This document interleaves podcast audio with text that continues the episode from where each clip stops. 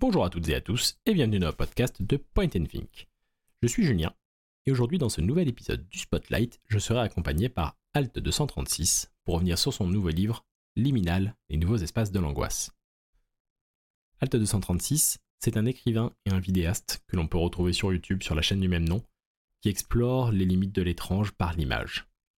On trouve ainsi différents formats sur sa chaîne qui explorent aussi bien des jeux vidéo comme Dark Souls, Bloodborne, ou encore des œuvres comme Berserk, Blame, et des thèmes un peu plus transversaux comme les backrooms, dont nous allons beaucoup parler aujourd'hui, mais aussi les SCP et bien d'autres choses.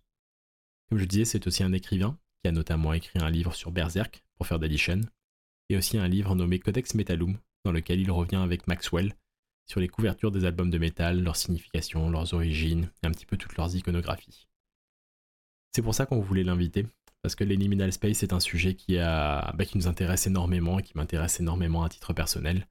Du coup, avec Alt, on va revenir un petit peu sur euh, l'origine de son projet, de ce livre, mais aussi qu'est-ce que c'est l'Eliminal Space, où est-ce qu'on les retrouve, qu'est-ce que ça signifie dans le jeu vidéo, pourquoi ça représente cette forme d'angoisse. On va aussi discuter un petit peu de ses autres projets, de notre fascination commune sur un, pour Internet et de bien d'autres choses. Donc sans plus attendre, je vous laisse avec un morceau composé par Alt 236 et on se retrouve tout de suite après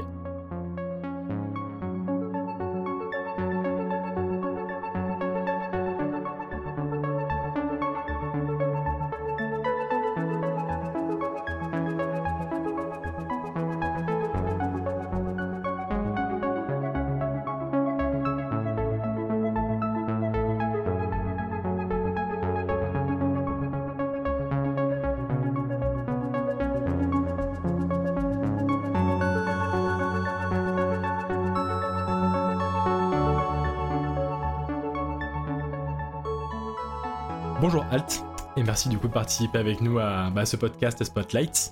Eh ben salut tout le monde, je suis très heureux d'être là, ça me fait très plaisir. On voulait revenir avec toi entre autres bah, sur la sortie de ton dernier livre, Liminal, les nouveaux espaces de l'angoisse, aux éditions Ebeke. Mais aussi bah, sur euh, différents projets et sur euh, bah, la fascination que tu as un petit peu sur le continent virtuel que je partage. Je pense qu'on est plusieurs à partager dans notre communauté. Complètement, tout à fait. Et du coup, pour commencer, pour respecter la tradition, est-ce que brièvement tu pourrais te présenter pour les auditeurs qui ne te connaîtraient pas?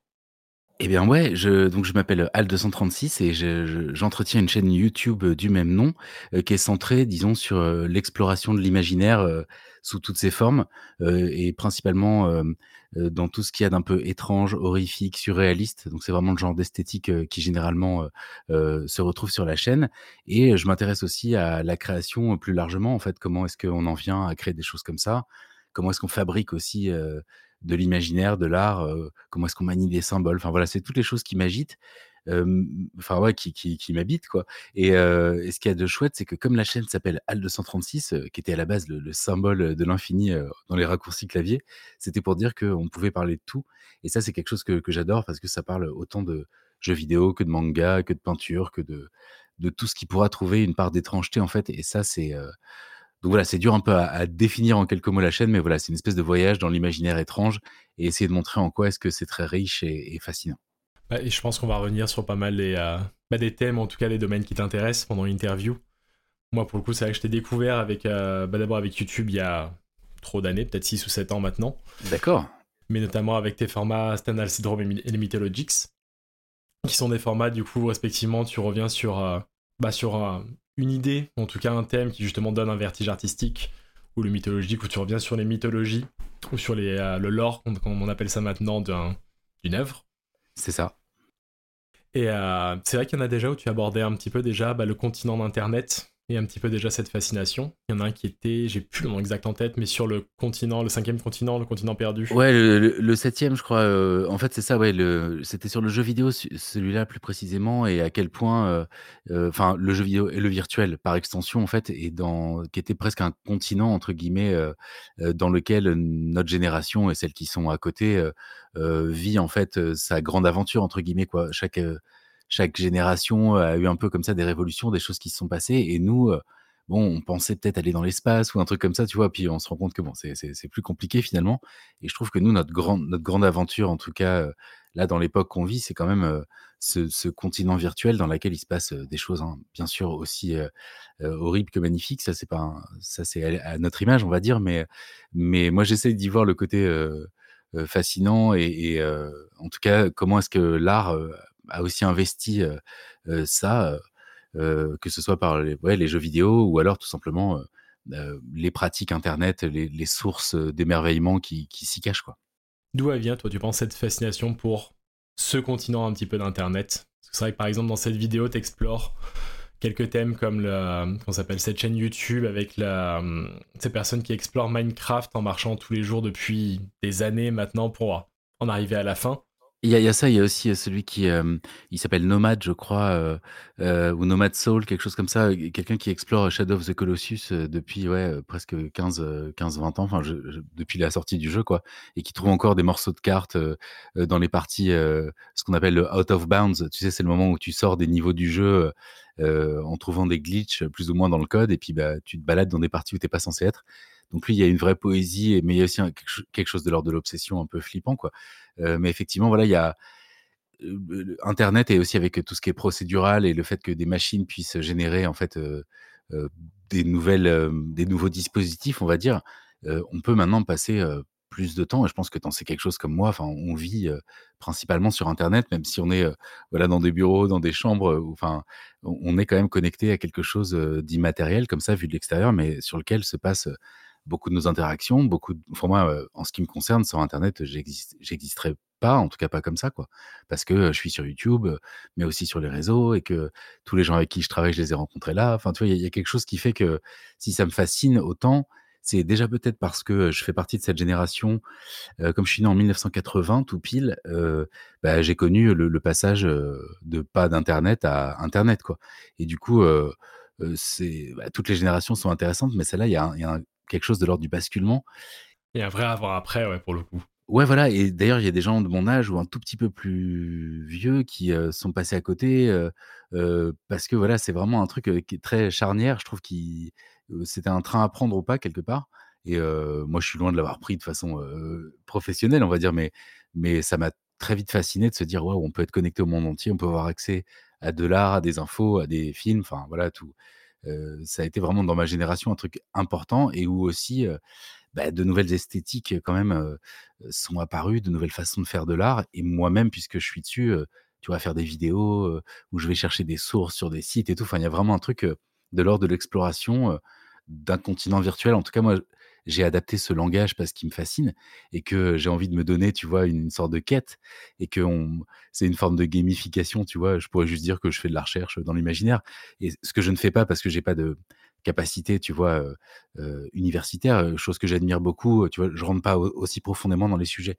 Mais par contre, j'ai une curiosité à toute épreuve et une envie d'aller, le plus possible au bout des choses, à ma mesure et surtout de partager, l'émerveillement que que ça me procure, en fait et de mettre ça en forme, heu, aller justement chercher des images, les mettre dans une certaine forme et partager ça avec des gens que virtuellement je ne connais pas, tu vois? Mais qui se retrouvent, heu, sur certains endroits de ce continent dont on parle, tu vois? Et qui sont, bah, ma chaîne YouTube, en l'occurrence, là, mais mais chacun a tout le monde a des lieux de rencontre comme ça où où il se passe des choses que, à côté desquelles on peut totalement passer si on n'est pas, tu vois, entre guillemets «intronisé» à: «Ah oui, cette personne fait ça ici, et c'est chouette parce que», tu vois? C'est ça peut être très vite déroutant de loin, tu vois? Moi, quand Twitter est apparu au début, pendant 6 mois, je je l'ai presque un peu mal pris dans le sens où je comprenais pas l'humour, le fonctionnement, les machins, je me sentais un peu bête, tu vois? Et puis, heu, ma femme m'a expliqué, elle était cool, tu vois? Même même les mèmes, au début, les mèmes, je me sentais bête, tu vois? Heu, parce que, heu, je suis pas né dedans, tu vois? Et heu, puis, dès l'instant où j'ai compris le principe et tout, j'ai trouvé ça génial. Mais c'est vrai que je peux vraiment comprendre le le fait de parfois, quand tu es pas dedans, heu, tout ça peut paraître un peu étrange. Mais une fois que tu es dedans, moi moi, c'est ma vie et je suppose toi aussi, tu vois? Et ça va résonner avec avec plein de gens qui qui écouteront, tu vois? Heu, ils écoutent ça sur une plateforme de podcast probablement, heu, ils auront eu l'info grâce à Twitter et tout ça, tu vois ce que je veux dire? C'est on peut pas nier aujourd'hui, en tout cas pour, les gens qui qui évoluent dans dans une forme de modernité, tu vois? C'est très difficile de passer à côté aujourd'hui, tu vois?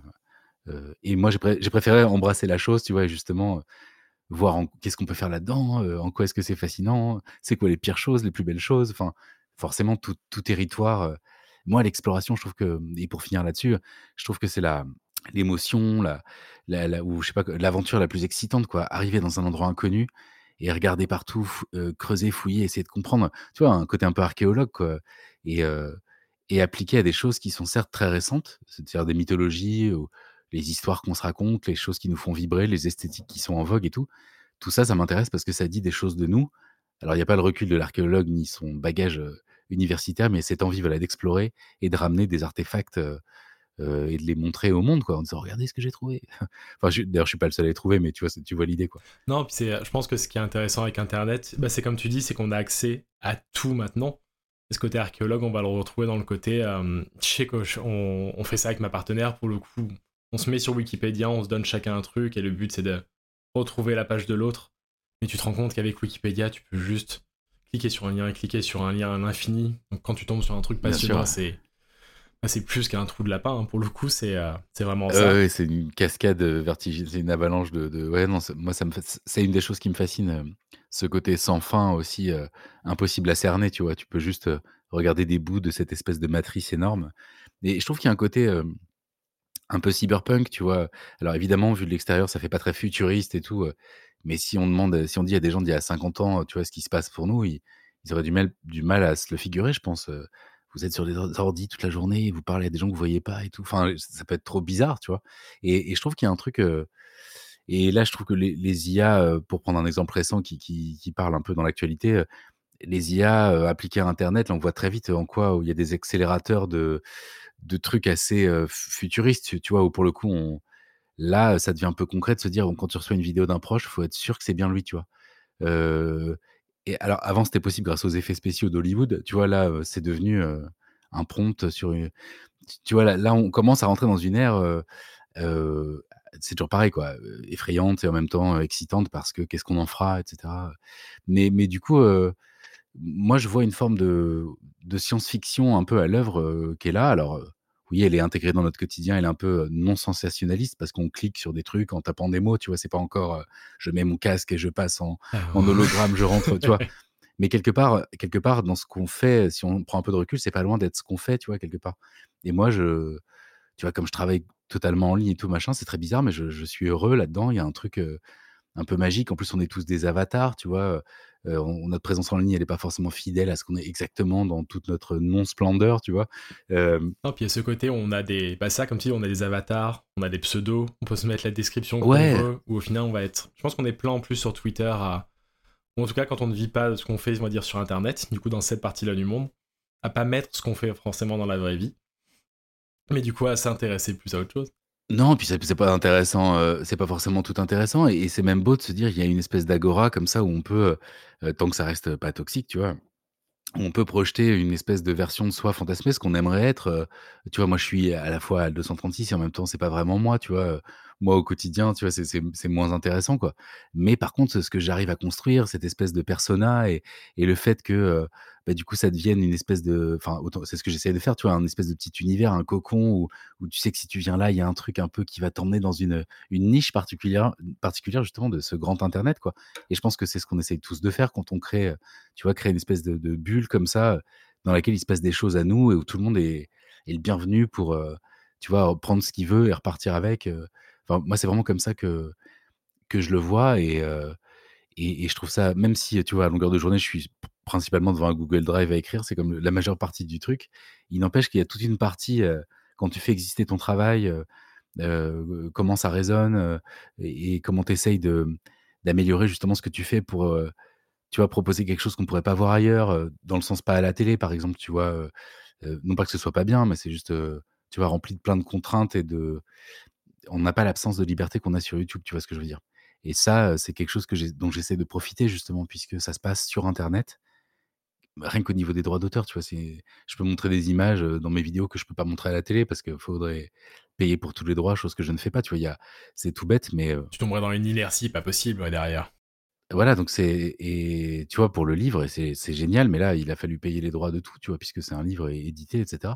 Donc c'est fascinant de voir que, enfin, et c'est pour ça que, aussi que je suis heureux de le faire, mais voilà, Internet a quand même, a quand même ce, cette dimension espace de liberté un peu indomptable où quelque part, tu vois, ça va être dur de, de, de capturer complètement la liberté qui peut s'y produire, à tous les niveaux, quoi. Et, ça, c'est problématique sur plein de points, comme d'hab. Hein, on peut partir de ce principe-là pour tout ce qu'on va dire sur Internet. Mais encore une fois, moi, j'essaie de voir le côté créatif, positif, ce que ça peut créer comme nouvelles interactions, comme transversalité. voilà, on est dans quelque chose de plus horizontal maintenant, dans le sens où tout le monde peut avoir un peu échangé comme ça latéralement plutôt que de recevoir, si tu veux, très verticalement comme c'était le cas avant, avec la télé ou les journaux. Là, bon, ça comporte des risques encore une fois, mais tu peux exister, découvrir, changer ta vie sur Internet, quoi. Tu vois, moi, ça a changé ma vie, quoi, clairement. Non, clairement. Puis même, bah, nous, pour le coup, ce média s'est fait aussi un peu comme ça. Bah, je pense qu'en fait, tous les projets qu'on va sortir depuis 2-3 ans viennent un peu de ça parce qu'on sort d'une période de Covid, de confinement où au final, bah, c'est ce qu'on a vu avec les, chaînes Twitch qui ont explosé. Donc tout le monde s'est remis au final encore plus qu'avant sur Internet, ce qui a déclenché plein de choses. Nous, je sais que dans l'équipe, on est. Là, pour le coup, c'est même pas une expression, on est vraiment aux quatre coins du monde entre le Japon, le Canada, moi qui est aux Pays-Bas, on en a en France. Enfin, D'accord. On est les trois quarts ne s'être jamais rencontrés physiquement, pour le coup, et pourtant, tous les jours, on interagit ensemble. Il y a vraiment ce truc qui est impressionnant. Et je pense que c'est, euh, bah, comme tu dis, c'est qu'il faut voir aussi le côté positif. Sur les IA, on pourrait dire plein de choses et de mauvaises choses. Pour autant, j'étais tombé sur toute une vidéo qui expliquait à quel point les IA génératives, vraiment tout ce qui est le mid-journée, le DALI, euh, l'aspect visuel, ça aide énormément certains fans pour faire des fanfictions, par exemple, où c'est vraiment dans un aspect juste fun de se dire j'ai fait une fanfiction sur tel univers, maintenant je peux faire un fancast en me mettant en scène pour agrémenter un petit peu mon truc. C'est fait de manière pas méchante et créative, tu vois tout de suite là où ça peut aboutir bien sûr. Mais il y a tout un côté où pour des gens qui n'arrivent pas à visualiser, qui est fou quand même d'avoir ça dans les mains quoi maintenant. Non mais euh, on va pas rentrer dans ce sujet-là parce que c'est trop compliqué, mais, mais je te rejoins sur le fait que c'est pas en soi c'est pas mauvais par nature et puis moi j'ai au fond du fond, même si je suis contre les IA génératives parce qu'elles volent le travail d'artiste, elles ne créent rien en fait. Elles ne génèrent que une espèce de somme un peu normative et que je trouve assez kitsch au final, si on doit critiquer. Enfin, tu vois, elles se ressemblent un peu toutes, tu les repères directement, c'est très lisse. Alors oui, c'est parfait quelque part, mais c'est justement sans émotion la plupart du temps. Enfin, il y a un truc. Après, j'ai du mal à dire à quelqu'un qui veut créer Ah non, tu peux pas créer, c'est pas bien. Enfin, tu vois, quelqu'un qui a envie de créer une émotion, on crée en image. Moi, je suis pour que les gens y créent, tu vois. Ce que j'espère juste, c'est que très vite, ils vont se dire bon, en fait, j'ai tapé trois mots, c'est cool, mais c'est pas comparable à l'aventure de la création, à savoir partir de rien et réussir un jour à, faire quelque chose que tu as mis du temps à, mûrir, à travailler. Enfin bref, il y a quelque chose d'inhumain là-dedans, en fait, qui, qui, qui, fait que je trouve ça, ça, ça, ça loupe le point de l'art, en fait, tout simplement. Et du coup, après, s'il y a des gens qui ont envie de créer avec ça et que tant que c'est pas des boîtes ou des maisons d'édition qui s'en servent pour faire des couves au lieu de prendre des artistes, tu vois. Bon, évidemment qu'il faut savoir graduer dans la colère qu'on a vis-à-vis de ces choses-là. Et, comme je le disais, au bout du bout, moi, je veux pas dire à quelqu'un qui a une émotion parce qu'il est rentré dans un process artistique, aussi ténu soit-il, à savoir marquer trois mots dans un prompt. Peut-être qu'il va, va faire un premier prompt et le deuxième, il va vouloir tu vois, ajuster un mot et du coup, en, ça, il est déjà dans une démarche un peu créative, tu vois. Sauf que du coup, ça tue les artistes, c'est fait par des gens sans scrupules et surtout qui vont se faire, à mon avis, très vite gauler pour les questions de droit d'auteur parce que dès que ça, ça va arriver, ça va complètement changer la problématique. Après, oui, on n'arrêtera pas les IA, ça, pose plein de problèmes. Mais du coup, j'ai même pas envie d'entrer dans le sujet parce qu'en fait, c'est directement clivant et et, moi, je veux juste, voilà, protéger les artistes et l'art dans l'absolu et, que tant que les IA servent à des gens à s'amuser sans le vendre juste pour leur plaisir, bah ok, très bien, pas de souci. Dès l'instant où ça rentre dans une autre sphère, où on veut faire des films d'animation avec ça et des machins et tout, et que des studios vont sauter là-dessus, enfin, tu vois, l'ACFRA, là, où je, sais plus comment ça s'appelait, mais il y avait aussi la dimension que, ouais, que, Disney voulait plus ou moins modéliser des acteurs pour pouvoir. Enfin, c'était un peu une des idées. Complètement. Et pas que Disney, pour le coup, c'est que tu as eu plusieurs studios, c'était, euh, surtout avec les figurants, c'était vraiment venez un jour et merci. Le truc, c'est que je veux pas tomber dans une forme d'antimodernisme ou de dire ouais, c'est nouveau donc c'est mauvais, la technologie. C'est pas ça en fait, c'est beaucoup plus compliqué que ça. Moi, je suis pas contre la technologie, je m'en sers tous les jours. Euh, tant qu'elle est au service de la création et qu'elle et met pas des gens euh, sur la paille pour faire des trucs nazes, bah moi j'ai pas de souci, tu vois ce que je veux dire. C'est juste que là, c'est tombé entre les mains de, j'ai l'impression, de gens qui se sont occupés des NFT, on a vu ce que ça donnait, se sont occupés du métaverse, on a vu ce que ça donnait. Donc tu vois, moi je me dis, attendons de voir ce qu'ils vont en faire, parce qu'ils sont apparemment très doués pour complètement détruire et, enlever tout l'intérêt d'une technologie là-dedans. Donc bon, comme ceux qui l'ont récupéré, il y a une partie de moi qui me fait dire que on est peut-être un peu sauvé. Après, moi, ce que je veux juste pas, c'est que l'industrie s'en serve pour, faire moins bien le travail d'autres gens en volant leur travail. En fait, il y a juste un problème là, tu vois, plus philosophique, on va dire, heu, si demain, heu, c'est ce que je dis souvent, on apprend à une IA à créer à partir de rien, je serai le premier à la défendre, en fait, tu vois? Parce que quelque part, c'est un process, mental, mécanique et qui essaye de créer une forme de beauté, tu vois? Je trouverais ça même émouvant, mais à ce moment-là, on lui explique ce que c'est la philosophie de créer, on lui et c'est elle qui sans aucune image qu'on lui met dedans, tu vois? Et ça, c'est beau, tu vois? J c'est même un peu SF, tu vois? Il y a un truc, heu, on peut écrire il y a un processus créatif derrière, ouais. Ou pas justement, c'est peut-être ça qu'on verrait, j'en sais rien, mais ça, je je suis pas fermé, au fait qu'on aille dans une forme de de modernité, qu'on trouve des nouveaux moyens de peut-être rendre des trucs qui faisaient plaisir à personne, qui étaient des problèmes. Si en science, on peut trouver des solutions aux maladies avec les IA, bah, évidemment, fonçons quoi, tu vois? Pour le coup, c'est différent, il y a des vies à sauver, tu vois? Là, c'est juste, il y a des vocations à détruire et des artistes, qui sont, déjà dans une déj qui était déjà en galère avant, quoi. Dans un souvent un contexte de vie Ouais, qui est qui est compliqué et en plus, tu as une espèce de discours de tous les gens qui reprennent ça en disant: «Ah ouais, c'est fini, heu, le gatekeeping de votre art là, bande de privilégiés», tu vois? Genre, heu, on voit vraiment que vous savez pas de quoi vous parlez, quoi, tu vois? Et du coup, bon, bref, c'est juste je suis pas fermé à ça, c'est juste que la façon dont c'est fait, l'espèce de cynisme qui se cache derrière et qui, en fait, crache un peu au visage de tous les gens, qui depuis 20 ans font des trucs. Tu connais Simon, heu, Stahlenhag là, tu vois? Ce celui qui a fait Into the Loop et tout ça. Très engagé, lui, pour le Lui, coup, je l'ai ouais. vu faire des trades, heu heu, pour dire, heu: «Je crois que je vais arrêter», bah, c'est même au-delà de très engagé, il s'est vu, il a vu des trades de gens qui disent: «Ah, j'ai aspiré tout son travail, regardez le résultat, c'est trop bien». Tu vois, le mec, on lui vole son travail sous ses yeux et il a essayé de parler avec le gars et le gars lui a répondu un truc du genre, «Oh ça va, l'artiste privilégié», tu vois? Le mec, il a pété un câble, en fait, c'est juste, imagine ton travail, surtout quand tu es connu, en fait, c'est peut-être encore plus compliqué, mais j'ai eu le même problème avec plein d'amis qui sont retrouvés avec leurs images en NFT, heu, par des gens qui l'ont volé et qui l'ont mis sur OpenSea, quoi. Si tu veux, c'est juste, heu ça, c'est pas possible. Qu'après, les gens ont envie de développer des technos pour créer des nouvelles façons de faire de l'art, bah, tant que ça vole pas les gens, aucun souci, quoi, tu vois? Il y aura encore du skill, des choses à apprendre, des choses à découvrir. Moi, je suis pas contre la modernité. Je suis contre le vol, comme ça, sans scrupule, de gens qui ont, au contraire, besoin qu'on les soutienne, qu'on mette leur travail en avant, qu'on les paye pour ça et que, tu vois, et évidemment que l'industrie, elle elle a qu'une envie, c'est d'avoir des moyens plus rapides, de faire les trucs, comme ça, en d en 2 clics, quoi, tu vois, en 3 mots. Bah, en fait, non. Il faut aussi, je pense, peut-être coexister parce qu'on les arrêtera pas comme ça, mais il faut, soutenir les artistes dans ce combat parce que là, pour le coup, c'est un combat, précis, tu vois? Comme les acteurs qui qui se sont défendus pour Non, pas être numérisés, bah, c'est un peu le même principe, en fait. Et j'ai hâte et j'ai hâte pour une fois qu'il y quand même un peu de, mmh, comment dire? Pas pour une fois, mais je veux dire que là, le les droits d'auteur et tout ce qui est, la loi autour de ça se penche dessus parce qu'il y a un vrai problème. Et je me dis qu'en Europe, heureusement, on a peut-être un peu de chance parce que on a quand même le GDPR qui est là derrière et pas mal de mesures qui souvent sont là pour encadrer, donc qui peuvent aider.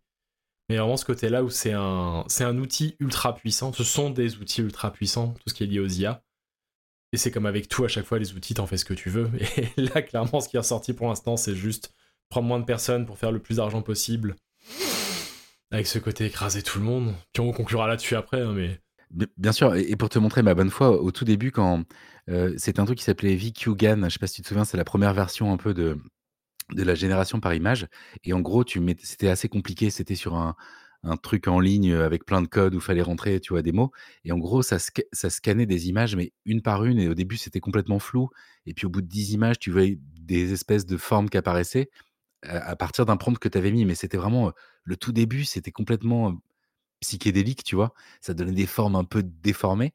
Et nous, on avait fait avec, heu, Agar de Canard PC et Arthur Deliré qui fait de la musique. Et du coup, les gens donnaient un prompt, on voyait l'image apparaître pendant une ou 2 minutes et lui, il composait une musique, allait avec le enfin, tu vois, il y avait un truc, un peu waouh, une machine se met à dessiner. Mais en fait, au début, elle était pas nourrie comme ça de d'artistes, elle était plutôt nourrie de Google Images, j'ai l'impression. Du coup, il y avait un truc un peu plus, tu vois, il y avait une émotion de la machine qui essaie de commencer à à penser et on a fait trois quatre lives comme ça, jusqu'à ce que le il y a Midjourney et tout ça qui commence à arriver et où là, en fait, dès l'instant où c'est devenu, politique, en fait, quelque part, et là, du coup, moi, vis-à-vis de même de ce que je fais, de la cohérence avec le fait de parler à longueur de temps d'artistes, de l'art et de à quel point c'est fantastique, là, c'est plus possible de dire: «Ah ouais, je suis à fond sur les trucs, qui tuent les artistes». Enfin, tu vois, il y a quelque chose qui est pas ah, cohérent, moi, tout simplement dans dans dans ce que je pense de l'art. Après, j'espère avoir, comment dirais-je, un peu expliqué que, bien sûr, les choses sont plus compliquées que ça et que je suis pas fermé par principe, et que enfin, tu vois, c'est la photographie a pas tué la peinture, vois, il y aurait plein de contre-exemples qu'on pourrait, apporter, mais peut-être que du coup, et pour conclure là-dessus, je pense que à force d'avoir peut-être de plus en plus d'images d'IA comme ça, on va se rendre compte qu'en fait, ce qui nous émeut dans l'art, c'est peut-être une forme d'imperfection qui ne se trouve que dans l'humanité, un truc entre le chaos, le hasard. Et là, les machines, qu'elles apprennent ça, ce serait quelque chose, tu vas leur apprendre à faire des erreurs émouvantes.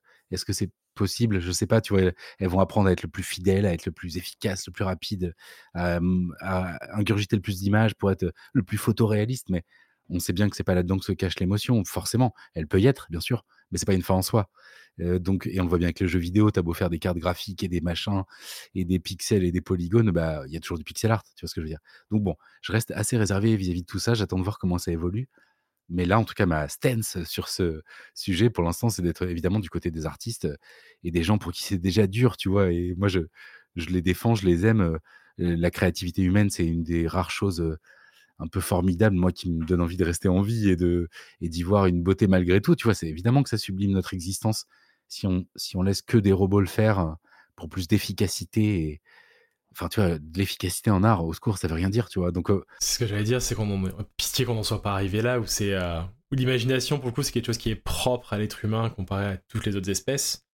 Ce serait fou bah d'arriver à avoir créé un outil pour pouvoir se passer de ça et juste créer plus vite enfin alors par contre, ça va être un, truc très intéressant pour tous les gens, je pense, qui créent aussi, dans le sens où c'est pas d'aujourd'hui qu'on parle d'IA dans la fiction, mais disons que quand ça devient ton quotidien, bah, on passe forcément, comment dirais-je, à une forme de next step d'anticipation, des nouveaux problèmes qui sont apparus, tu vois. Bon, c'est de toute façon intéressant pour l'imaginaire en soi. Par contre, pour les artistes et les gens qui aujourd'hui se battent pour vivre de ça, partager leur, leur art, essayer de pas crever en le faisant, tu vois?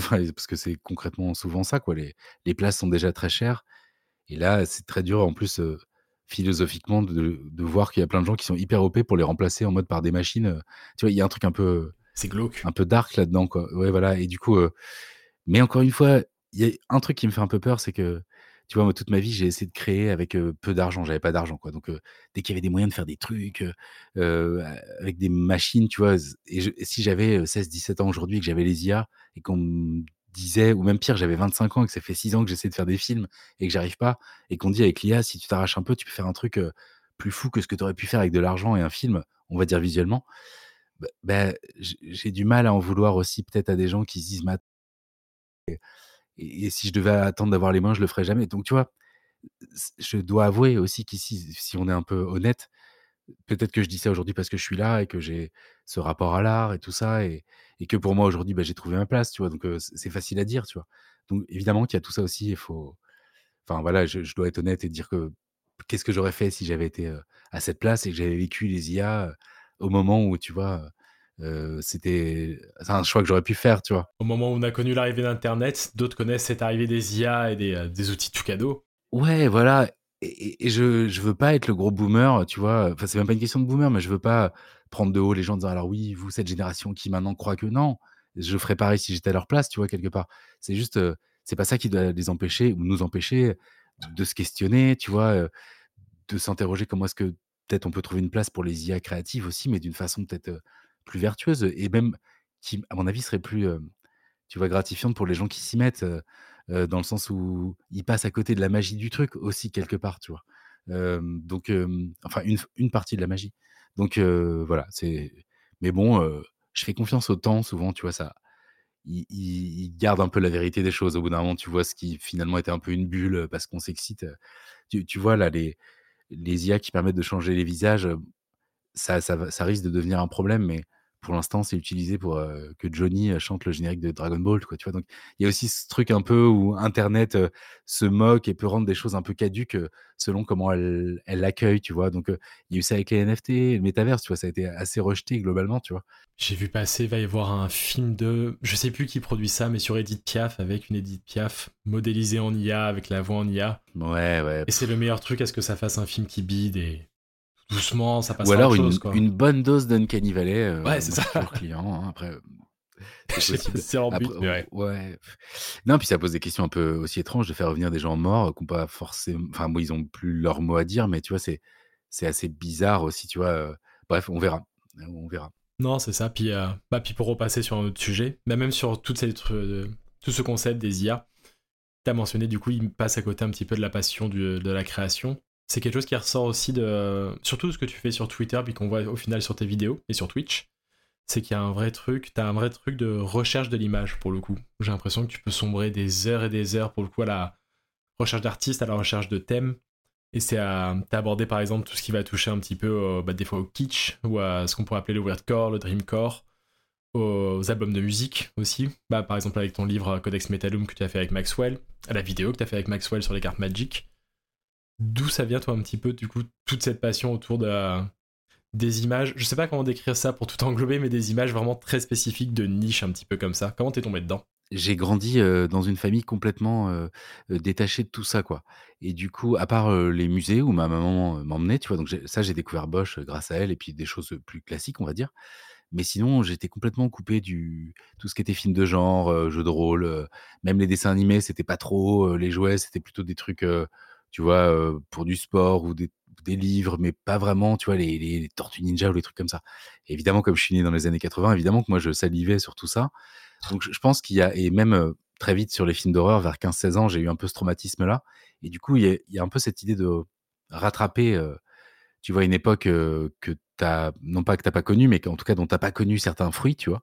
À savoir, bah, toute la bah, toute la richesse des 90s, heu, enfin des des années 80 et des années Et t'as 90. fantasmé un petit peu, ouais. Tu vois, je suis arrivé, moi, ça a commencé à la mort de Kurt Cobain vers 15 ans, mais tout ce qu'il y avait avant, j'étais complètement étranger à à tous les films qui sont sortis à cette époque-là. Tu vois, j'aurais pu voir, heu, Alien à la télé, tu vois? Heu, potentiellement, mais en fait, non. Du coup, alors que j'étais fasciné par tout ça chez mes amis ou dès que j'allais chez quelqu'un, tu vois, il y avait un truc, de dire: «Waouh, la chance et tout». Donc, c'est pas tant le fait de posséder des choses, c'était plutôt d'être confronté à ces univers qui, moi, me fascinaient déjà énormément de loin, tu vois? Simplement, du coup, je pense que dès 16 ans, heu, dès l'instant où tu peux acheter un peu tes propres trucs, tu vois? Heu, te faire ta propre vie culturelle, on va dire. Là, j'ai foncé, si tu veux, en mode un peu, ouais, vertigineux. C'est-à-dire, je veux aller, je veux tout voir, tu vois? Il y a cette espèce de, d'envie comme ça, compulsive, hein. J'ai un petit souci aussi, je pense, là-dedans et alors, pourtant, je suis pas du tout quelqu'un de spécialement tourné vers le passé, mais j'ai un amour particulier pour, toutes les illustrations qui étaient faites à la peinture, notamment aérographe. Donc du coup, ça inclut les pochettes d'albums, mais aussi les affiches de vieux films, notamment de films d'horreur, tout ce qui est comics, enfin, voilà, il y avait tout ce qui est un peu aérographe, et et ce genre, tu vois, d'esthétique, ça me parle parce que, ouais, c'est un peu retrouver le fantôme d'un truc que j'ai vécu, mais de loin, en fait et alors que c'est ma génération un peu, tu vois? Donc il y a sans doute un peu de cette boulimie-là et en dehors de ça, après, c'est juste, ce côté archéologue dont on parlait tout à l'heure.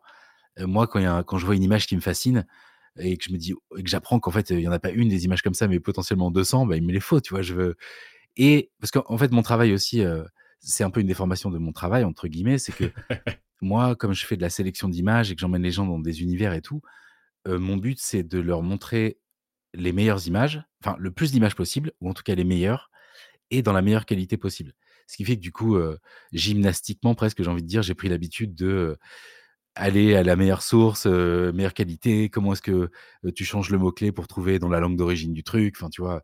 Notamment pour Bekchinski, tu vois, j'ai fait un travail pendant quasiment un mois et demi à juste chercher le maximum de son travail dans la meilleure qualité possible et en un mois, j'en avais trouvé 200 assez facilement et j'ai et le deuxième mois, ça a été des recherches, beaucoup plus deep, tu vois? Avec des trucs en polonais et tout, et là, j'ai trouvé, à peu près tout et je pense que dans la vidéo, vraiment, c'est l'endroit du net où il y a le plus d'œuvres de Bekchinski réunies ensemble, sûr et certain, pour avoir passé des mois, donc tu vois, il y a aussi cette envie de dire, je vais essayer dans la vidéo puisque vous me faites la gentillesse de me soutenir à parler de trucs que j'aime et tout, tu vois?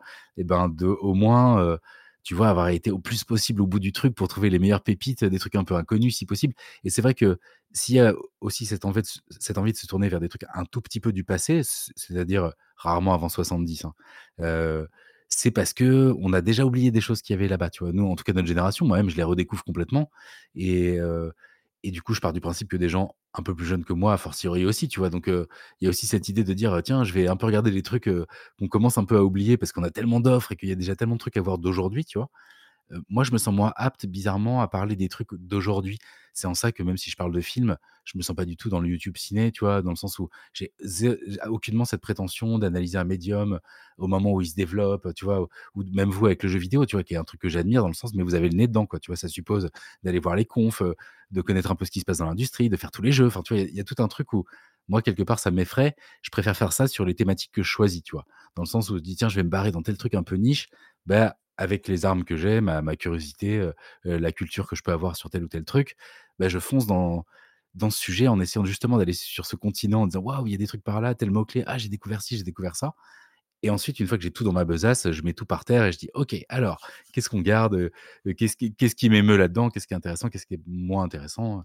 et puis après, voilà, c'est mais voilà, il y a cette envie quand même d'enquêter dans les images et enquêter dans les images, ça veut dire les trouver dans leur meilleur écrin possible pour, les voir le mieux possible, connaître les couleurs d'origine et que les gens qui les découvrent, les voient, dans un format qui rend justice, à ce qui est de l'art, généralement, tu vois? Et tu as eu plusieurs vidéos où je pense que c'est ça qui en ressort au final, où tu as l'impression d'être dans pas dans un musée virtuel, mais un petit peu pour le coup, si tu regardes ça sur ta télé, effectivement, les images sont de telle qualité. Tu as un peu l'impression d'avoir les images des, heu, comment s'appelle? Bah, des musées qui se sont mis en ligne, bah, surtout période covid où au final tu pouvais aller sur internet, sur ton ordi, sur ton téléphone, visualiser ça. Tu as un peu ça avec Bechinski où j'ai l'impression que le seul musée qui existe vraiment avec des œuvres de lui est en Pologne. Donc c'est pas le truc le plus accessible. Ouais, voilà. Non, non, il est un peu perdu en plus dans dans dans dans la campagne, si j'ai bien compris. C'est mon rêve d'y aller un jour, mais il est pas du tout dans une grande ville comme ça. Il est un peu, heu, un peu perdu, mais il paraît que c'est incroyable pour le coup. Mais oui, il y a un côté «musée virtuel», entre guillemets, après avec la musique, la voix, tu vois? J'essaie de quand même emmener dans une espèce de voyage un peu mental, mais tu as tout à fait raison, ça reste une succession d'images. En plus, je l'ai fait un petit peu zoomer, tu vois? Pour avoir ce côté, un peu hypnotique où tu as l'impression qu'elles viennent vers toi. Enfin, il y a un truc où j'essaie, voilà, de faire rentrer les gens dans un tunnel, tu vois? D'art, un peu de pensée comme ça, mais mais sans aucune, prétention, tu vois? De balancer des gros concepts parce qu'en fait, je le fais jamais, quoi. C'est uniquement, le partage de mon émerveillement, par rapport à cette thématique, quoi. Voilà et souvent, comme c'est des choses que je redécouvre ou que je découvre, en fait, tu vois? Blame, pour être sincère, j'espère que j'ai donné envie de lire la BD et tout, mais on me l'a fait découvrir un mois avant, je connaissais, j'avais vu, tu vois? Vite fait la la jaquette il y a 15 ans, tu vois? Ça et je lisais pas de manga, quoi et là, je me suis pris une énorme, révélation, tu vois? Et du coup, j'en ai parlé, donc je suis sûr qu'il y a plein de gens, ils croient que: «Ouais, Blame, machin», en fait, non, j'ai découvert un mois avant grâce à un commentaire, tu vois? Donc il y a aussi, heu heu, souvent l'émerveillement, il est, il se fait ressentir parce qu'il est sincère et récent. Tu vois ce que je veux dire? Il y a des choses dont je parle, vis-à-vis de l'enfance, mais là, on est dans un rapport, ou de la jeunesse, tu vois, qui est plus mélancolique, dans la recherche du souvenir, de quelle trace il a laissé. Mais mais souvent aussi si j'arrive à communiquer, tu vois, une espèce de de passion, on on peut le dire comme ça, c'est souvent parce que, au moment où je l'écris, elle est complètement, en train de ouais, ouais. à l'intérieur de moi parce que c'est vraiment, je suis concrètement en train d'avoir les images sous les yeux, de dire: «Ah et ce truc et machin et tout». Donc j'essaye quand j'écris de garder un maximum aussi cette énergie et après à la relecture, bon, bah, de corriger pour que ça soit, audible et que ça aille bien pour une vidéo. Mais il y a quand même, l'idée de tu vois, j'écris pas sur des trucs que j'ai vus il y a 20 ans, quoi. Faut vraiment que je vive la chose et pour, le partager et internet, bah, j'apprends rien à personne, mais c'est le terrain idéal pour partir dans des des rabbit holes ou des terriers à lapins, tu vois? C'est, comme l'idée de tirer sur un une ficelle qui dépasse d'un arbuste et en fait, tu te rends compte que la ficelle, elle vient, elle vient, elle vient, elle vient et qu'en fait, il y a un monde fait de laine juste derrière l'arbuste, tu vois? Donc c'est vraiment ce sentiment-là que je rencontre souvent et qui est souvent un peu, heu, ce qui peut démarrer une vidéo, tu vois? Tu regardes un truc et tu fais: «Ah waouh!» tu vois? Par exemple, là, en ce moment, je me bats contre une vidéo qui est beaucoup trop longue sur les la la peinture dans les comics et les bandes dessinées et parce que moi, c'est un truc qui me fascinait sans que je sache trop pourquoi, tu vois? Et là, je suis parti dedans et et je suis parti trop loin, tu vois? Parce que je pensais que j'en parlerais de 10 ou 15, tu vois? Les plus et en fait, je suis tombé en creusant justement, j'ai lu tous les heavy metal quasiment, tu vois? De l'époque, je suis tombé sur des trucs incroyables et je me suis retrouvé avec, heu, je sais pas, je dois avoir une centaine de BD dont je parle dans la vidéo, mais c'est c'est trop, mais en même temps, tu vois? Je peux pas m'empêcher parce qu'il y a aussi, heu, quelque part dans l'énergie des vidéos que je fais, ce côté, heu, il est parti trop loin et voilà ce qu'il a vu, tu vois? Et quelque part, heureusement, on n'est plus à la période de YouTube où il fallait des vidéos de 10 minutes face cam et tout, parce que moi, je pense qu'elle va faire 3 heures avec, juste de la zik, ma voix et des, et près de 1200 images, tu vois? Que j'ai sélectionnées, nettoyées, recadrées. Enfin, tu vois, il y a vraiment un truc, où je veux aussi que les gens, s'engouffrent justement et partagent avec moi ce côté rabbit hole de dire: «OK, je lance le truc» et mon but, c'est que pendant 3 heures, ils s'ennuient pas, quoi, et non pas, un divertissement de genre je mets des événements toutes les deux secondes. C'est que si j'en parle, c'est que pour moi, c'est ça vaut le coup, de voir l'image et d'entendre ce que ce qu'il y a à en dire, quoi, tu vois? Donc c'est un peu, c'est un peu cette démarche-là, et c'est à la fois une déformation professionnelle, mais aussi une envie, quoi, une envie de s'engouffrer, quoi. je pense qu'il y a, bah, de ce que tu en décris, il y a un vrai aspect viscéral, et qui est là où il faut, ça brûle les doigts pour le coup d'écrire dessus. Puis ça va me faire, bah, je pense la, la transition parfaite pour ton livre Liminal. Yes. Où c'est, bah, quand on te connaît pour le coup, c'est c'est un projet qui fait sens. Là où tu avais déjà publié bah, quelques livres avant, notamment un sur Berserk chez Third Edition, le Codex Metalum sur les albums de métal. Tout à fait. J'ai l'impression que j'en manque un. Non, non, c'est ça. Il y a Astra Mortem, mais qui est en cours. C'est pour ça, voilà. Et du coup, Liminal sur les, sur les Liminal Space. On va revenir du coup un petit peu là-dessus, mais c'est. C'est vrai qu'au fur et à mesure de tes vidéos, il y avait toujours des. Euh, bah, tu as mentionné Blame, qui, a, qui fait partie des meilleurs exemples, en tout cas dans ces décors là-dessus. Puis il y a plein d'autres exemples. Est-ce que tu peux euh, parler un petit peu du coup de la genèse du projet? Comment ça s'est euh, comment ça s'est passé avec toi? Alors en fait, c'est un peu le hasard entre guillemets dans le sens où j'étais en pleine écriture de ma vidéo des backrooms et, et Marie, qui est l'éditrice qui nous avait bah, édité avec Maxwell pour le Codex Metallum et avec qui ça s'était vraiment superbement bien passé quoi. Elle est bah, elle est super, quoi, tu vois, quand quelqu'un te fait confiance, fait tout pour que ce soit le, plus bel objet possible. Enfin, tu vois, il y a un truc, des fois ça se passe mal, mais quand ça se passe bien, faut le dire, quoi. Et du coup, moi, j'étais pas du tout parti dans l'optique d'écrire un livre parce que c'est beaucoup de travail et que ça reste très intimidant, tu vois, un livre, quel qu'il soit, quoi. Et pour en avoir écrit. Bah, c'est un travail solitaire, quand même. Ouais et puis pour en avoir écrit deux, j'en savais quelque chose, tu vois? C'est c'est c'est, c'est compliqué quoi. Tu es plein de doutes, heu, effectivement, c'est très solitaire. Tu sais pas si ce que tu écris, ça va intéresser quelqu'un, tu vois? Pendant un an, et puis bon, même si, moi j'ai j'ai de la chance d'être dans une grosse maison, ça reste un travail qui est qui est globalement pas bien payé quoi, tu vois? Par rapport au temps que c'est, à l'investissement et cetera. C'est c'est c'est vraiment ça. Alors moi, c'est j'ai de la chance parce que j'ai un travail à côté, mais j'ai aussi un travail à côté, tu vois ce que je veux dire? Et avec un bébé et tout, ça a été. Double truc, ouais. Ouais, il fallait faire gaffe au burn-out et tout. Donc, bon, ça, c'est pas bien, mais heureusement, maintenant, je, c'est pour ça que je mets autant de temps entre les vidéos, c'est que maintenant, j'écoute, et il faut le faire, j'écoute ma santé, tu vois, avant de, de, me dire, ah, il faut sortir une vidéo, bah, les gens sont aussi, les gens sont beaucoup plus compréhensifs là-dessus. Bref, fin de la parenthèse. En tout cas, j'ai fait quand même attention, c'est pour ça que j'étais pas forcément chaud, tu vois. Mais Marie m'a appelé, et en fait, totalement par hasard, elle m'a dit Est-ce que tu as déjà entendu parler des liminal space? Je suis tombé là-dessus, je trouve ça fascinant et tout. Et moi, j'étais là, comment dire, comment te dire? Je, suis en, plein dedans, je suis en train d'écrire une vidéo sur les backrooms. Et en fait, ça a répondu à quelque chose qui me. à une problématique que j'avais pendant que j'écrivais l'épisode. C'est que quand tu traites d'un sujet, notamment dans un Mythologix, j'essaye d'aller bah, de plutôt rester cantonné au sujet, mais aussi tu peux à la fin partir dans les références, les trucs un peu d'où ça vient, où ça va et tout. Et là, en fait, comme pour les backrooms, j'avais choisi un angle narratif, avec notamment en plus un ami, un ami qui m'avait modélisé dans Unreal Engine pour montrer que je rentre dans les backrooms à la fin. Donc il y avait vraiment une envie narrative sur cette vidéo qui quelque part euh, ne rentrez pas avec l'idée de dire je vais vous parler de tout ce qui s'est fait autour euh, sur la question de la liminalité quoi. Donc je suis resté vraiment backrooms backrooms pour euh, pas quitter mon sujet et rester si tu veux dans pas perdre les gens quoi.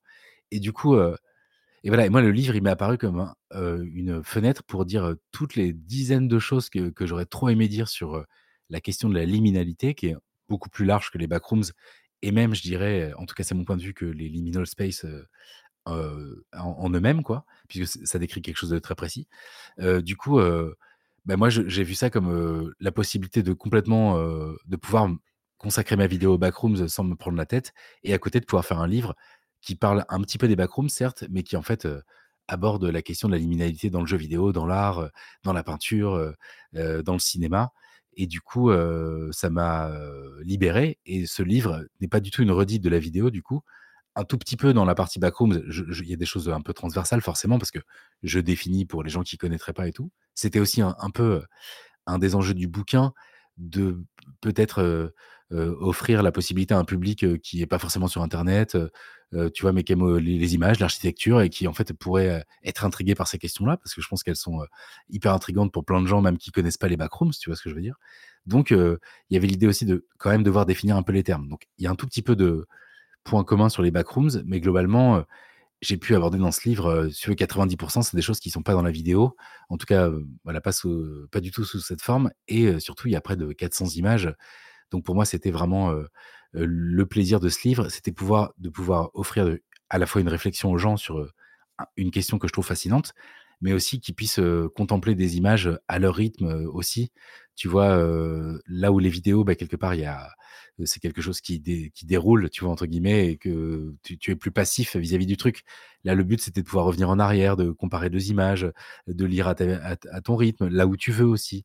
Et puis, quand tu écris pour des gens, enfin, quand tu écris pour un livre, excuse-moi, c'est pas du tout, c'est pas exactement la même écriture, on va dire, que pour de la vidéo. La vidéo, je sais que j'ai la voix, la musique. quand j'écris un texte pour une vidéo, je le lis à voix haute avant de l'enregistrer pour voir s'il a une musicalité, un rythme qui convienne, si la phrase est trop longue. Là, évidemment que tu fais une sorte de, de processus un peu similaire quand tu te corriges et tout, mais là, tu dis ton lecteur tiers, enfin, tu vois, des fois, tu as une image mentale de qui va te lire, et parfois, tu lis ton texte en, essayant d'être extérieur, pour être critique, tu vois, dire qu'est-ce qui va pas, si j'étais pas moi-même, qu'est-ce que je penserais de ce texte? et, mon lecteur virtuel, il n'est pas le même que mon spectateur virtuel quand j'écris des vidéos. Je sais pas si je me fais bien comprendre, mais du coup, je j'imagine quelqu'un qui est posé, qui lit, qui va peut-être relire la phrase, qui va prêter attention à comment elle est tournée. Donc, euh, c'est pas forcément plus littéraire parce que là, c'est un essai, tu vois, mais j'essaie quand même d'être, euh, euh, d'imaginer que les gens vont le lire et non pas l'écouter. C'est quand même deux rapports différents à, un discours qu'on reçoit, tu vois. Est-ce que tu as une part plus active dans la lecture, quoi? Tu peux rêvasser, tu vois, parfois quand tu lis, moi, au bout de la moitié du paragraphe, je suis ailleurs et puis je reviens parce que ça m'a emmené ailleurs, tu vois, justement. Et je voulais que ce livre, ce soit aussi un peu par les images, un peu étranges, tu vois, parfois même qui sont mises à côté pour créer des échos comme ça qui étaient un peu surprenants. ça, tu peux pas le faire avec une vidéo. Donc, c'est toutes ces raisons qui m'ont un peu excité avec l'idée de, de faire un livre sachant qu'en plus c'était avec Ebeke et que le graphiste Nicolas Beaujoin est super doué, que Marie Baumann, l'éditrice, elle a un, suivi éditorial et un amour pour les projets qu'elle fait, qui, du coup est rassurant. Enfin, toute l'équipe a été trop cool là-bas et c'est pour ça que j'ai dit oui et je, je regrette pas du tout. Maintenant, j'attends les retours, tu vois, des gens en espérant que ça leur parle et tout, parce que c'est aussi un sujet un peu qui est beaucoup lié, on va peut-être en parler, mais aussi à, à des sentiments qui sont un peu personnels en fait. les liminal space, bah, tout simplement pour les gens qui peut-être ne sauraient pas ce que c'est. Pour résumer en deux mots, ce sont des lieux qu'on utilise tous les jours, plus ou moins, un couloir de métro, un hall d'aéroport, enfin des lieux très fonctionnels qui sont des lieux de passage. donc la liminalité, elle fait référence un petit peu à la, transition, au fait que ce sont des lieux qui sont pas faits pour vivre dedans en soi, ni pour y rester, mais simplement pour transitionner entre guillemets. Et il y a une esthétique qui est apparue en photographie qui consiste à prendre ces lieux-là, mais vidés de toute présence humaine. Et, du coup, et souvent, alors ça peut être aux petites heures du matin, ou la nuit, ou alors dans un lieu qui est abandonné. Et donc, du coup, le fait de mettre en lumière cette espèce de banalité, en fait, dans une certaine mesure, il y a un peu de ça, mais justement de la mettre en, la sublimer, de la mettre en exergue, souvent avec une esthétique photographique, avec un point de vue un peu inquiétant et tout, ben, on s'est rendu compte qu'il y avait vraiment en regardant ces photos, ça pouvait nous créer des sentiments assez particuliers. En tout cas, moi, c'est ce que j'analyse et qui vont tendre soit vers la mélancolie, parce que ces lieux nous rappellent, c'est un peu des images d'Épinal, de l'endroit où on squattait avec les amis quand on était ado, de ce mall où on allait avec les parents et on voulait pas y être. Enfin bref, tu vois, c'est des lieux qui, sont, qui peuvent encapsuler, entre guillemets, tellement ils sont génériques, une forme de, de souvenir et qui, du coup, peut t'emmener soit vers une mélancolie, soit vers une forme d'angoisse, parce qu'il te rappelle justement. et puis voilà, il y a aussi une froideur dans les bâtiments d'aujourd'hui, dans, dans la modernité, ça peut être très design, très beau et tout, mais il y a aussi des, lieux un peu glauques une fois qu'ils sont vidés de, de, l'humanité que nous sommes, tu vois. Et c'est, si je pense que c'est en plus quelque chose qui devient, c'est pas tant qui devient la mode, mais le mot liminal space, je sais que personnellement j'ai vraiment mis le doigt dessus il y a peut-être trois ans. Bah, c'était avec une vidéo de Feld Up, justement un de ses findings, c'était, vous avez déjà vu cette image, je crois que la vidéo s'appelle plus ou moins comme ça. Et au final, c'était vraiment ce sentiment de se dire, oui, du coup, je sais pas, je suis jamais allé là-bas, mais ça m'évoque quelque chose. Et j'ai l'impression qu'on en parle de plus en plus, ou en tout cas qu'on en devient de plus en plus conscient, en tout cas pour moi. Depuis, mais encore un petit peu depuis cette période Covid. Au final, on est, on s'est tous retrouvés en confinement pour le coup. Ouais, totalement. Donc on a eu tous ces endroits vidés de ça. C'est intéressant. Et j'ai, euh, pour moi en plus, j'ai une, vraiment une expérience spéciale où le Covid, j'étais arrivé dans un nouveau pays avec ma famille, donc sans spécialement d'amis, avec un, un pays vide quoi pour le coup. Et je faisais des balades avec ma fille. Qui... Ça va être très étrange. Je faisais des balades avec ma fille qui avait 5-6 mois du coup en poussette autour du quartier. On avait une heure par jour, on pouvait sortir. Et t'avais ce truc-là au final de se balader dans des lieux vides. Pour le coup, c'était l'extérieur. Et j'ai l'impression qu'au final, as eu de plus, on a eu de plus en plus, en tout cas, de vidéos là-dessus, de, euh, bah, de trucs qui sont déclenchés là-dessus. Est-ce que tu penses que ça peut un peu s'expliquer? Bah, Je pense par exemple au centre de vaccination, pareil, ou de test, où on disait, euh, on disait pendant un moment, ça a un côté très film de science-fiction, très film de zombies, ces énormes tentes sur des, enfin, sur des mètres et des mètres. Ouais, non, il y, a, il y a un côté 28 jours plus tard, euh, l'intro, là, tu sais, où il est seul dans Londres, il y a, il y a complètement euh, quelque chose de cet ordre-là, oui. J'ai l'impression que, voilà, en tout cas, ça s'est déclenché là, puis t'en donnes une bonne définition avec ce côté bah, lieu de passage, de manière, après avoir fait moi des recherches, enfin les miennes en tout cas, j'ai l'impression que c'est quelque chose qu'on retrouve sur euh, beaucoup dans le cinéma de David Lynch, de manière générale, notamment avec bah, Twin Peaks et Black Lodge, et même dans ce qu'il fait avec Lost Highway, où t'as vraiment ce côté lieu passage, c'est lieu sans fin. Et du coup, c'est un truc qu'il a, eu, a utilisé lui pour décrire la, bah, la liminalité, un petit peu la différence entre l'Amérique industrialisée qui commençait à arriver, qui commençait à dire un petit peu l'American Dream, c'est fini pour vous, et un petit peu l'Amérique de banlieue pour le coup, qui restait bloquée dans les années 50, mais qui est un petit peu, en tout cas dans ces films, qui est bien cursed comme il faut. C'est quelque chose qu'on retrouve dans pas mal de jeux vidéo. Je pense par exemple à des, euh, bah, des Norco, des Kentucky Road Zero qui explorent un petit peu ça. Et de manière plus frontale, je trouve que la liminalité, on la retrouve aussi bah, forcément dans des contrôles, dans des sens. Complètement, ouais. Est-ce que toi, il y a des jeux en particulier du coup que tu as, bah, as pu du coup explorer pendant, pendant tes recherches qui t'ont marqué là-dessus en tout cas ou qui t'ont fait, euh, qui t'ont fait ouais, ressentir cette liminalité quoi? Effectivement, pendant mes recherches, il y a pas mal de, de jeux euh, que j'ai faits, mais il y en a aussi d'autres qui me sont revenus en tête et qui en gros avaient. Euh, tu, as évoqué, alors tu, disais naissance, moi je dis naissancy parce qu'il y a deux E à la fin, mais je sais même pas si je le prononce bien. Ça, pour le coup, c'est une des plus grandes émotions liminales. même si à l'époque, tu vois, je pensais pas à ce terme-là, j'étais plus peut-être dans le brutalisme, dont je parle aussi dans, le livre, qui pour moi a quand même une dimension très, très liminale. mais du coup, Naissancy, ça a été un jeu extrêmement important, notamment parce qu'il m'a fait découvrir les jeux de Moshe Link, qui est un, artiste de, qui fait des jeux vidéo, mais qui sont des jeux vidéo très courts et qui sont des walking simulators, en gros, donc où on peut que marcher, il n'y a pas, a pas d'énigmes, de, ni d'ennemis, ni de manipulation, et tu marches uniquement dans, des environnements spatiaux, quoi, où tu croises personne d'ailleurs. Et en fait, il explore vraiment les sentiments qui peuvent être, comment dirais-je, par l'espace, en fait. C'est un truc auquel on, on pense rarement, en fait, dans la fiction. Et là, je trouve qu'on a un peu mis le doigt sur le fait que le vide pouvait être terrorisant, enfin, pour résumer, on va dire. Hein. Mais qu'en fait, on avait souvent tendance à en rajouter, faire un truc plus effrayant, plus ceci, plus grand, plus. Et en fait, il y a un peu cette espèce de, contre-pied de dire et si on enlevait tout, qu'est-ce qui se passe quoi Et je trouve que eux comme d'autres, même si Moscheling qui fait des jeux assez esthétiques en noir et blanc souvent et tout avec une forme de poésie architecturale, c'est quand même assez terrifiant aussi par une forme de gigantisme, par des espaces qui sont assez inhumains en fait. Et du coup, le livre explore aussi un peu tout ça. C'est pour ça qu'à un moment, j'explore la question des, architectures totalitaires. Tu vois, tu regardes souvent quand tu vois des maquettes, euh, soit de lieux qu'on avait prévu de, construire, euh, ou alors quand tu regardes la Corée du Nord ou des choses comme ça, il y a vraiment des endroits où tu sens que c'est pas fait pour être vécu dedans, c'est fait pour euh, être écrasé par une forme de d'idéal, tu vois, et que c'est aussi une façon de te rabaisser en tant qu'humain, montrer que tu n'es rien par rapport à t'imposer une notion clairement, quoi. Voilà, donc à travers ce livre, quand, si je l'ai appelé liminal et pas liminal space, tu vois, c'est que la liminalité, j'essaie vraiment de l'avoir dans ses grandes largeurs et dans comment est-ce qu'on peut dans des images jouer avec la notion d'espace, quitte à le fabriquer, comme c'est le cas des backrooms, hein, c'est des lieux qui sont inventés comment est-ce qu'on peut générer une nouvelle forme d'angoisse? C'est pour ça que je parle d'une nouvelle porte vers l'angoisse, parce que même s'il est là depuis très longtemps, tu regardes l'hôtel Overlook de Shining, euh, tu vois, il y a déjà de ça, quoi. Mais en fait, euh, c'est toujours plus intéressant quand la notion, elle devient euh, nommée, quoi, et que des gens s'en emparent en disant Ah, ok, je peux faire quelque chose de liminal. Et on le voit bien avec les backrooms, c'est complètement ça. C'est des gens qui ont vu les, des photos de liminal space fleurir sur le net et alors que c'était juste à la base des photos esthétiques, un peu, pas arty, tu vois? Mais c'est un peu le côté, montrer la ville la nuit quand elle est vide, tu vois? Il y a un truc un peu romantique, tu vois? Et en fait, je pense qu'il y a un truc un peu angoissant là-dedans et qui a été nourri par du Silent Hill, qui a été nourri par par par tout plein de choses, hein, évidemment, qui vont avec notre époque, mais où, on s'est mis à regarder ces choses-là avec, un nouvel œil, et de voir quelque part des des ados, hein, parce que toutes les tous les jeunes, la plupart qui qui, ont un peu comme Kane Pixels ou, tous ces gens là qui font de la 3D des backrooms, c'est des gens généralement assez jeunes quoi, qui ont 18 piges quoi.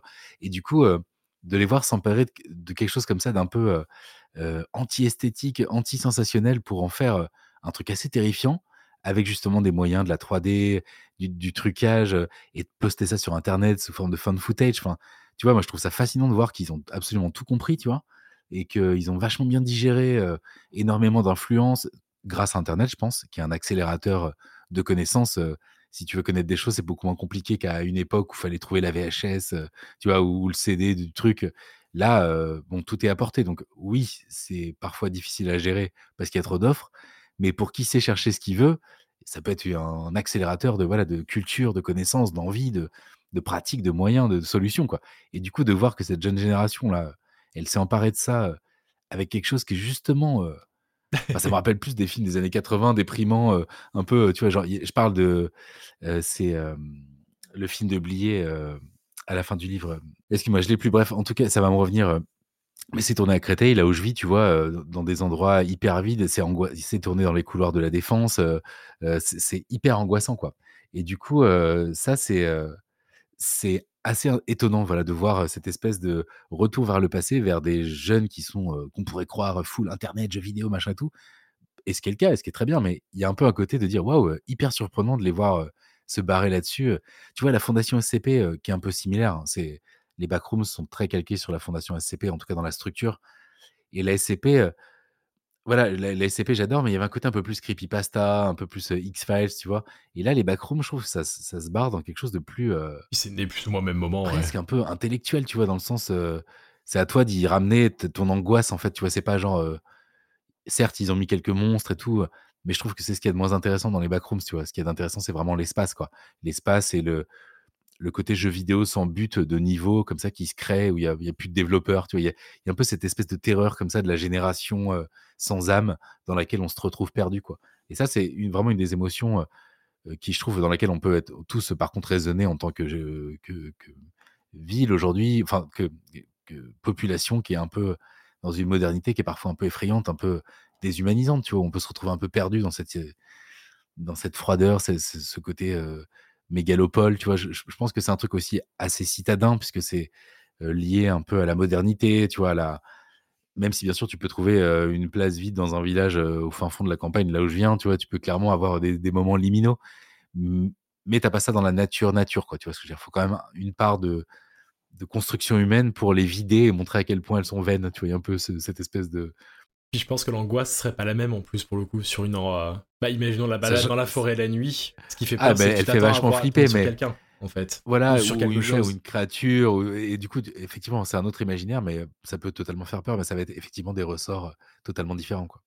Là où pour le coup les backrooms et, et même au final la, la liminalité, justement c'est euh, c'est une espèce d'horreur psychologique. En tout cas j'ai l'impression où tu ne sais pas ce qui va se passer et tu peux attendre des heures et des heures dans des jeux comme ça où rien ne va se passer. Mais justement, tu aurais été en tension pendant toute cette période-là.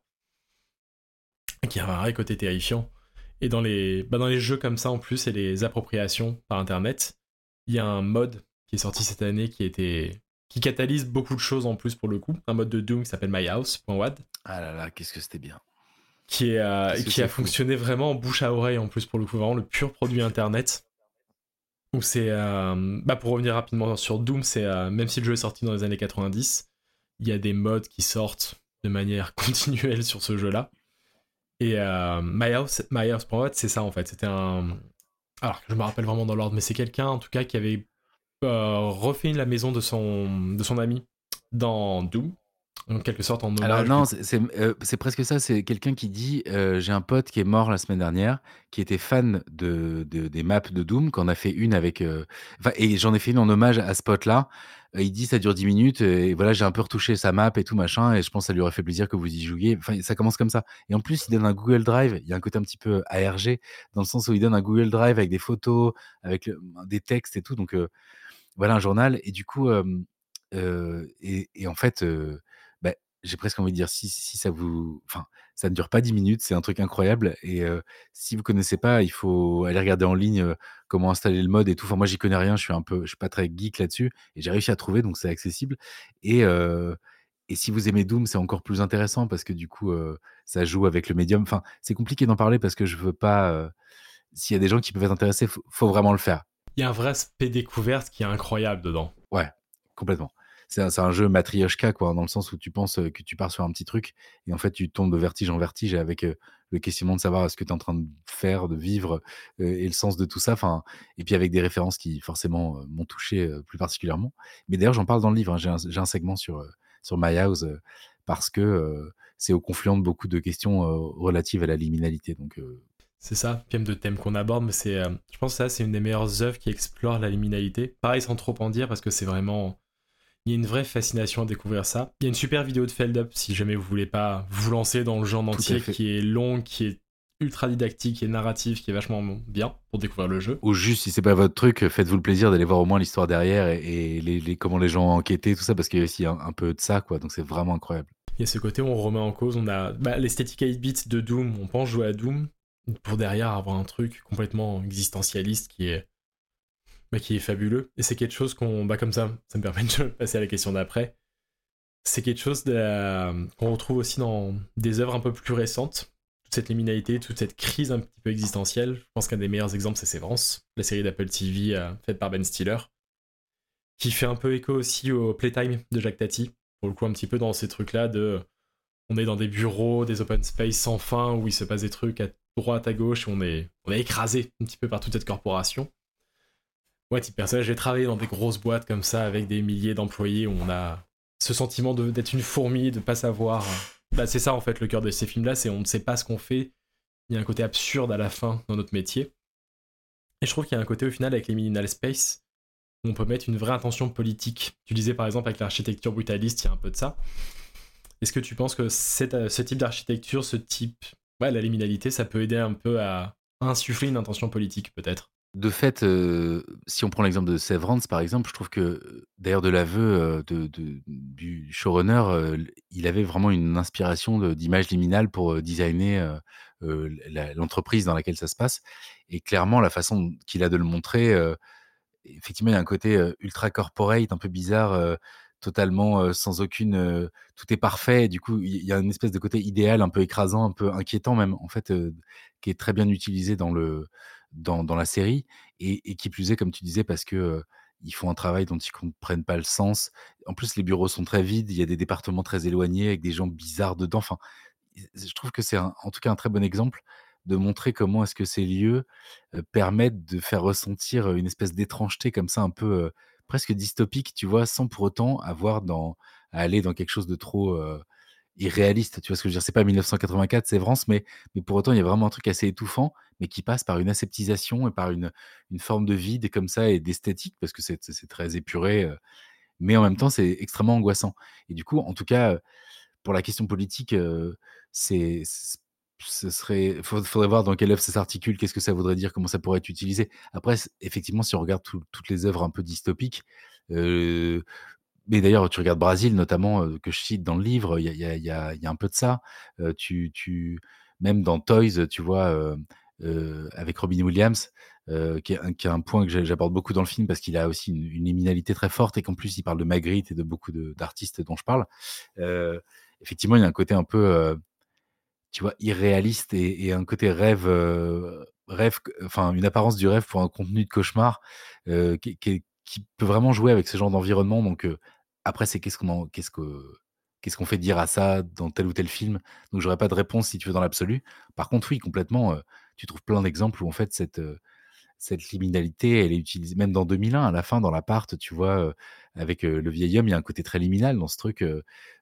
donc ouais, moi je en tout cas avec le livre, j'ai essayé d'aller puiser tout ce qu'on réussissait plus ou moins à faire dire avec ça. Et il y a souvent une partie de ça. après, de là, est-ce que ça peut être un outil pour dire des choses politiques? Oui, comme tout en art, quoi. Après, c'est ça, le truc. C'est pour ça que j'ai plus de mal à, répondre, si tu veux, plus précisément, parce que effectivement, tu peux faire tu pourrais t'en servir pour dire quelque chose d'extrêmement politique sur notre la surmodernité de nos sociétés.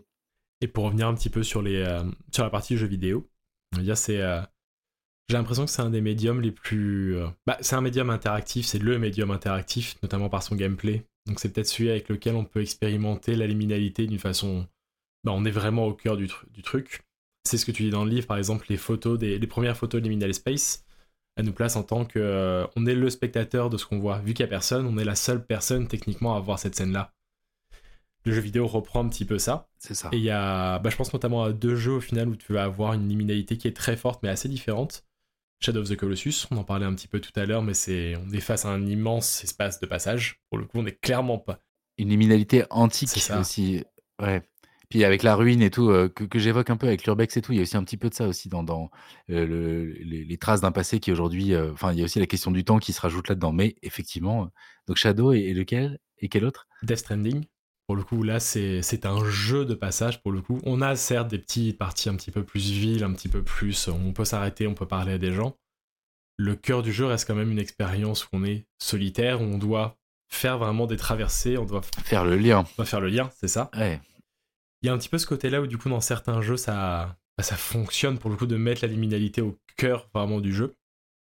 Est-ce que toi, tu as d'autres exemples, ou même par exemple pour revenir sur Shadow of the Colossus, qu'est-ce qui marche bien, en fait, pour le coup, au niveau de la liminalité là-dedans? Comme tu dis, il y a la liminalité, antique, je parle vite. Est-ce que toi, tu auras d'autres exemples peut-être qui te viennent, ouais Ce ce que je sais juste, c'est que quand j'ai joué à Shadow of the Colossus, c'est un peu. C'était ma première console, tu vois, j'avais 22-23 ans. quand tu pars de chez toi, t'as t'as acheté une console, j'ai acheté la PS2, quoi.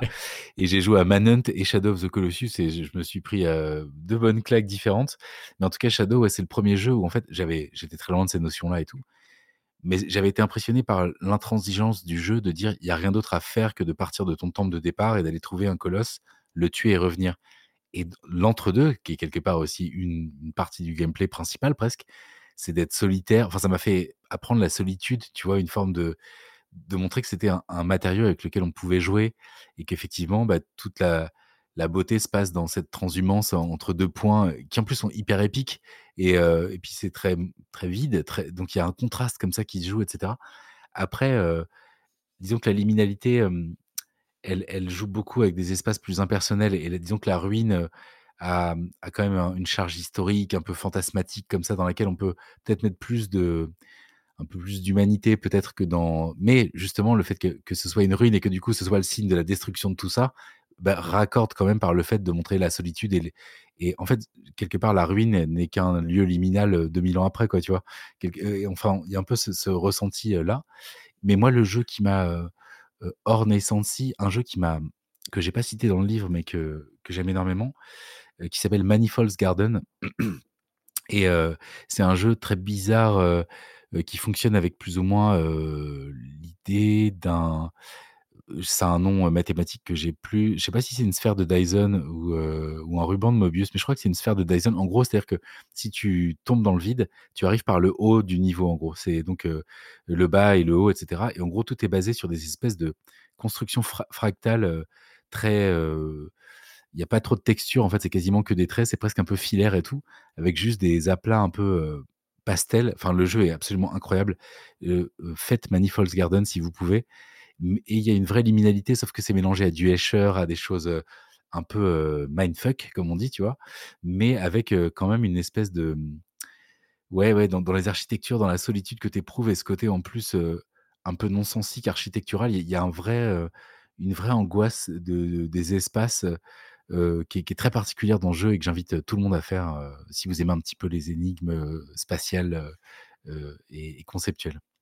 Après, il y a beaucoup de walking sim, heu, qui qui pourraient être éligibles. Il y a aussi un il y a faut faut que je réfléchisse, heu, tu as des le plus connu, je j'en parle dans le bouquin, mais c'est sans doute, heu, Lucid Dream Simulator, enfin LSD Dream Emulator, excuse-moi, qui est un jeu, pour de la PS1 et où l'artiste, développeur avait voulu, plus ou moins représenter des espaces de rêve, donc tu traverses des espaces, colorés, bizarres, où il y a quasiment personne et tout, donc il y a un peu un ancêtre comme ça de la liminalité vidéoludique, heu, qui est très, très forte dans un jeu un peu ovni comme ça.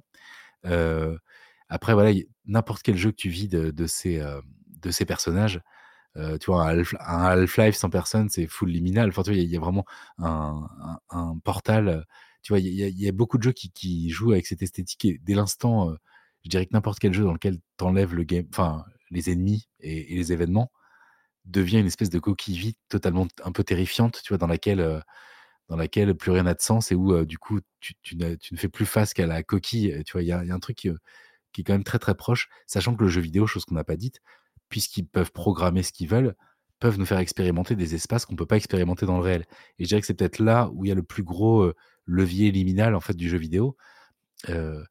J'avais été aussi très marqué par un jeu qui s'appelle Abyssal Somewhere, dont je parle dans le bouquin, qui est un jeu très brutaliste où tu es quasiment dans l'obscurité et tu, te déplaces comme ça dans des grandes structures vides. Enfin, c'est assez terrifiant.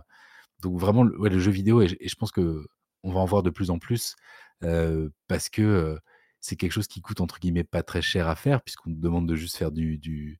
enfin tu vois c'est pas comme s'il fallait blinder de perso et de baston tu vois là on te demande d'aller vers des promenades angoissantes et, ça je pense que on en verra de plus en plus complètement et je pense que le dernier moi le dernier exemple que j'ai eu en date là-dessus je pense que ce serait quand même Alan Wake 2 sous certains fois sur certains de ses aspects ah, attention, je viens de le commencer.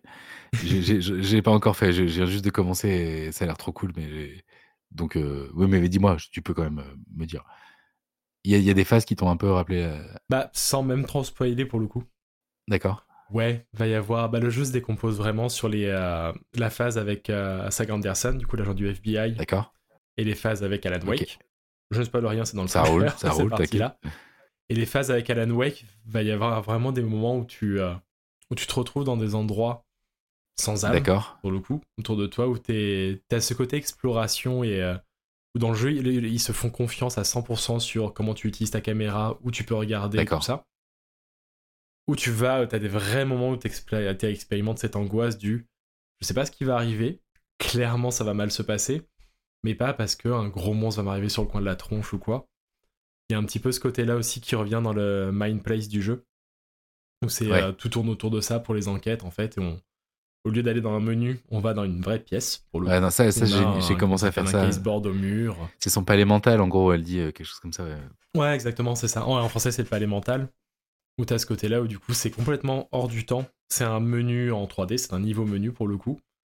T'as ça qui ressort énormément et qui, euh, bah, qui marche avec plein d'autres concepts. Je te laisserai découvrir, je vous laisserai découvrir. Puis on en reparlera bientôt en plus sur le, sur le site. Super. Et euh, pour arriver doucement vers la conclusion, ça serait quoi toi la dernière expérience que tu aurais eue en rapport avec la liminalité Dernier jeu, film, musique, euh, où tu t'es dit là, ça, ça continue de toucher un petit peu à tout ça alors la dernière expérience à dire, c'est compliqué parce que je suis, euh, j'ai été à fond dans le bouquin, puis là je suis complètement dans autre chose. Euh, non, non, c'est tout bête. Moi, la, la, la liminalité la plus forte que j'ai pu ressentir, c'est dans tel hôtel, dans telle crèche où il y a un couloir hyper badant. Enfin, tu vois, il y a vraiment un truc où, en fait, je la vois plus souvent autour de moi que après, voilà, si je devais citer une œuvre comme ça fait récemment, tu vois, j'en vois pas vraiment dans Lords of the Fallen. Non, tu vois, bah, à la limite, l'intro de, d'Alan Wake, là, où tu es tout nu dans la forêt, là, pendant un, moment, tu vois, il y, avait un, truc comme ça très. alors, c'est pas liminal à proprement parler, mais il y avait une espèce d'intransigeance comme ça, de solitude très frontale comme ça. Puis en plus, le fait d'être nu comme ça, avec quelqu'un que tu connais pas, enfin, il y, avait en tout cas, j'entends qu'il y a un potentiel comme ça dans le jeu parce que dès sa scène d'intro, tu vois, il y, a déjà une stance de, mise en scène qui est, qui est, intéressante.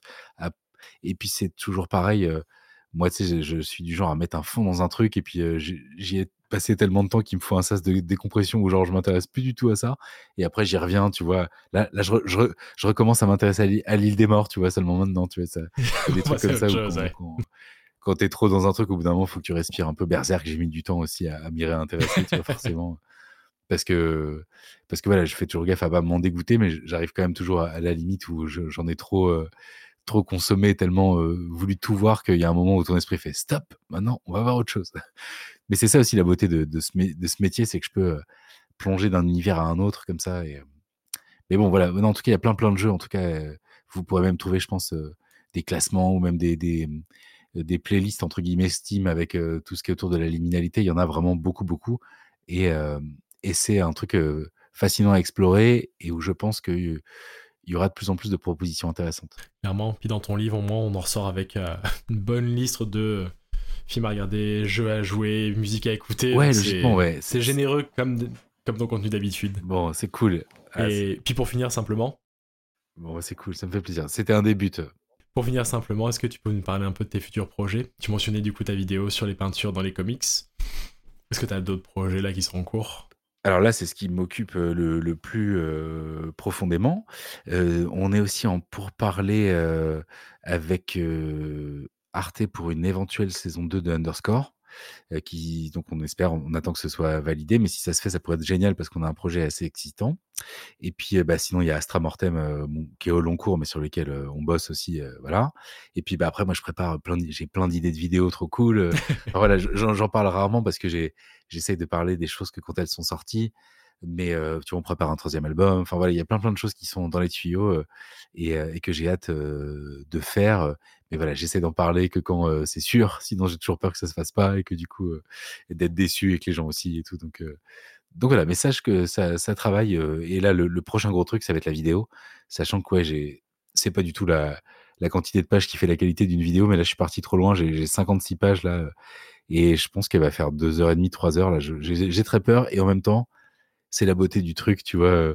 tant que les gens sont heureux, même s'ils sont pas beaucoup, tant qu'ils sont heureux, moi, ça, me rend heureux. Et là, la vidéo va être remplie de trucs incroyables que je pense beaucoup de gens vont découvrir quand même. Et, et du coup, bah, j'ai hâte de pouvoir le partager. J'ai hâte de pouvoir voir ça. Merci beaucoup, en tout cas, Al, d'avoir participé à cette interview. Bah, merci pour l'invite. C'était trop cool de parler avec toi. Et puis, et puis bah, et puis bravo pour le lancement de, de, ce, beau projet et qui, j'espère, euh, aura une longue vie. Et puis bah, merci de m'avoir reçu, en tout cas, c'est trop cool. c'est gentil. On mettra en description tous les liens dont on a parlé, notamment bah, pour aller au livre, pour aller sur la chaîne d'Alt, tous les liens un petit peu qui seront intéressants. On espère que ça vous aura plu et on se retrouve bientôt pour un nouvel épisode. À bientôt Salut